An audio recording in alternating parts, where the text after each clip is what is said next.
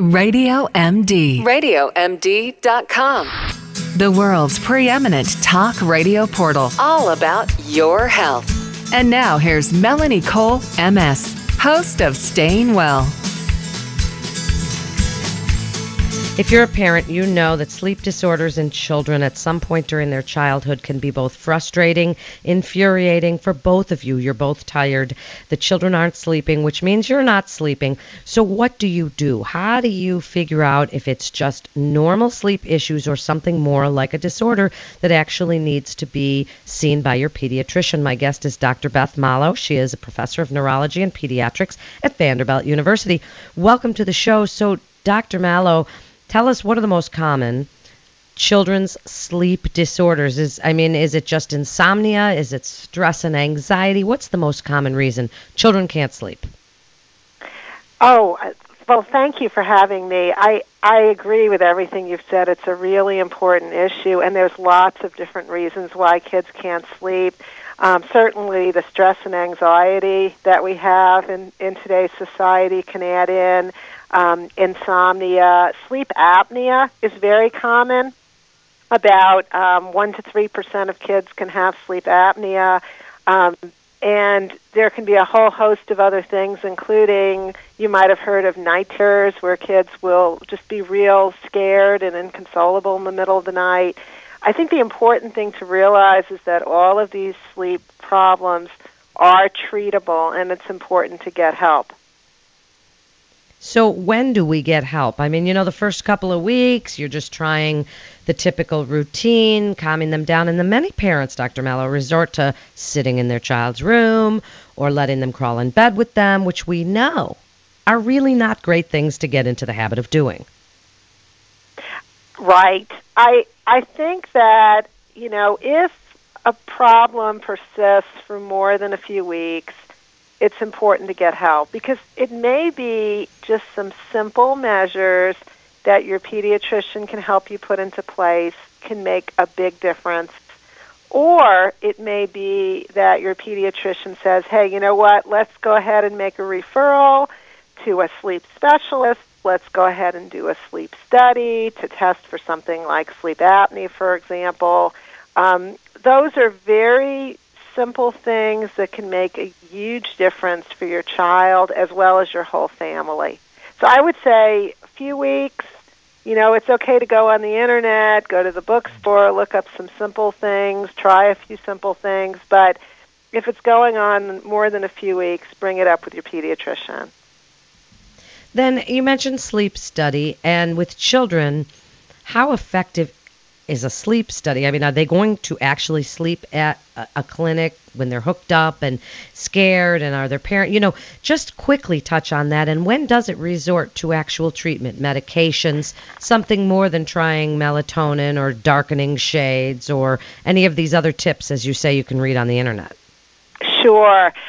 So the red flags, a sleep study is not for everyone, I agree, and we don't do them lightly because it is a big deal. They're expensive. It involves bringing, a child into the lab.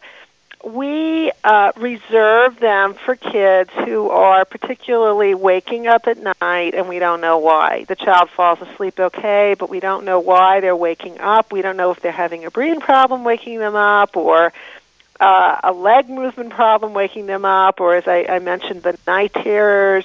Some forms of seizure activity can cause night wakings. Whenever we're just not sure, we oftentimes bring them in. I'm very careful to try to do other things first. For example, I might have parents make videotapes on their phone and bring those to the clinic visit so I can look at what their child is doing. But when I'm concerned about a breathing problem, a leg movement problem, a seizure problem, a night terror problem, I oftentimes will bring them into the sleep lab. We do our sleep studies in a hotel at Vanderbilt.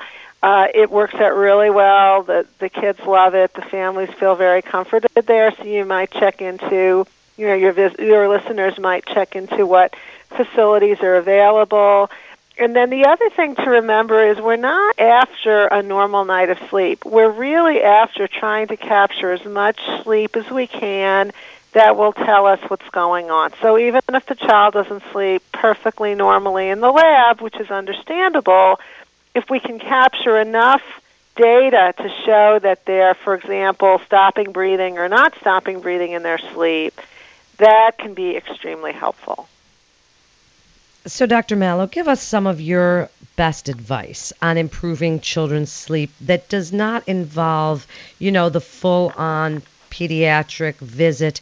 What can we do to help our children sleep at night? You know, I know a lot of parents, and we do a show here for the American Academy of Pediatrics, and we give a lot of this kind of advice. However, it's always, you know, the lists need, parents are looking for what really can we do? Does a hot bath before bed help? Does chamomile or jasmine or lavender, do those really help? What about melatonin? Give us some of your best advice. Sure. Well, what I should probably preface this by saying is I'm actually writing a book right now that will be available on Amazon for children with autism. It's directed at parents of children with autism who are frazzled and their kids can't sleep. And I only mention this because my feeling is if you can get a child with special needs to sleep, you can probably get any child to sleep. And it focuses on the basics of treating a child with insomnia. So this would be, you know, the pediatrician has ruled out all the medical issues, which is really, really important. We want to make sure there's not a medical cause like a breathing problem or a stomach problem or some other reason why a child isn't sleeping, is either not falling asleep or staying asleep. But then, once you've gotten past of all of that, you want to focus, as you're saying, on what are some simple things that will work. And what we found is regardless of whether a child has special needs or they're typically developing, a lot of the same principles go into play. So, for example, you want, just like in adults, you want to have a calming, soothing bedtime routine. You want to put some space between the activities of the day and the nighttime. And that could be a soothing bath if a bath is soothing for the child. If the child finds a bath to be too stimulating, you'll want to move the bath earlier in the evening, you know, so that there's some space between that and bedtime, and you want to do some other things that might be soothing instead, like playing with Legos or listening to music or reading a book. You'll notice that I did not include things like watching TV, watching a movie, turning on the iPad in any of this. And that's no because, technology. We got that. Right. And a lot of people don't understand why. And the reason is that the light from the computers actually suppresses our natural levels of melatonin, the melatonin that we all make in our bodies, and it can be very, very stimulating to watch a movie or watch TV or play a video game. So for those two reasons, the light-suppressing nature of the melatonin and the stimulating, we're really big believers in no electronics. Say goodnight to the iPad at least, you know, ideally an hour before bedtime, at least a half an hour before bedtime, all of the electronics should be off. The other thing, and a lot of kids will be very happy to hear me say this, is sometimes kids go to bed too early. Sometimes the parents want to put their children in bed at 7:30, and the child sometimes needs to go to bed a little bit later, like 8:30, 9 even. And what that does is it allows the natural sleep drive, the time when we really are ready to fall asleep, to kick into place. We all know as adults what it's like. Let's say we have to catch a plane the next morning, and we say, okay, I normally go to bed at 10. I'm going to go to bed at 8:30 tonight. And we go into bed at 8:30, and we just lie there and lie there and lie there, and we get more and more anxious because we can't sleep.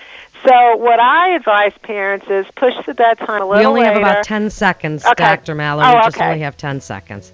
Okay. So thank you so much. It's really great advice. And parents, talk to your pediatrician and let them help you if it's been more than a couple of weeks of non-sleep and sleepless nights for your child. This is Melanie Cole. You're listening to Radio MD. Thanks for listening and stay well.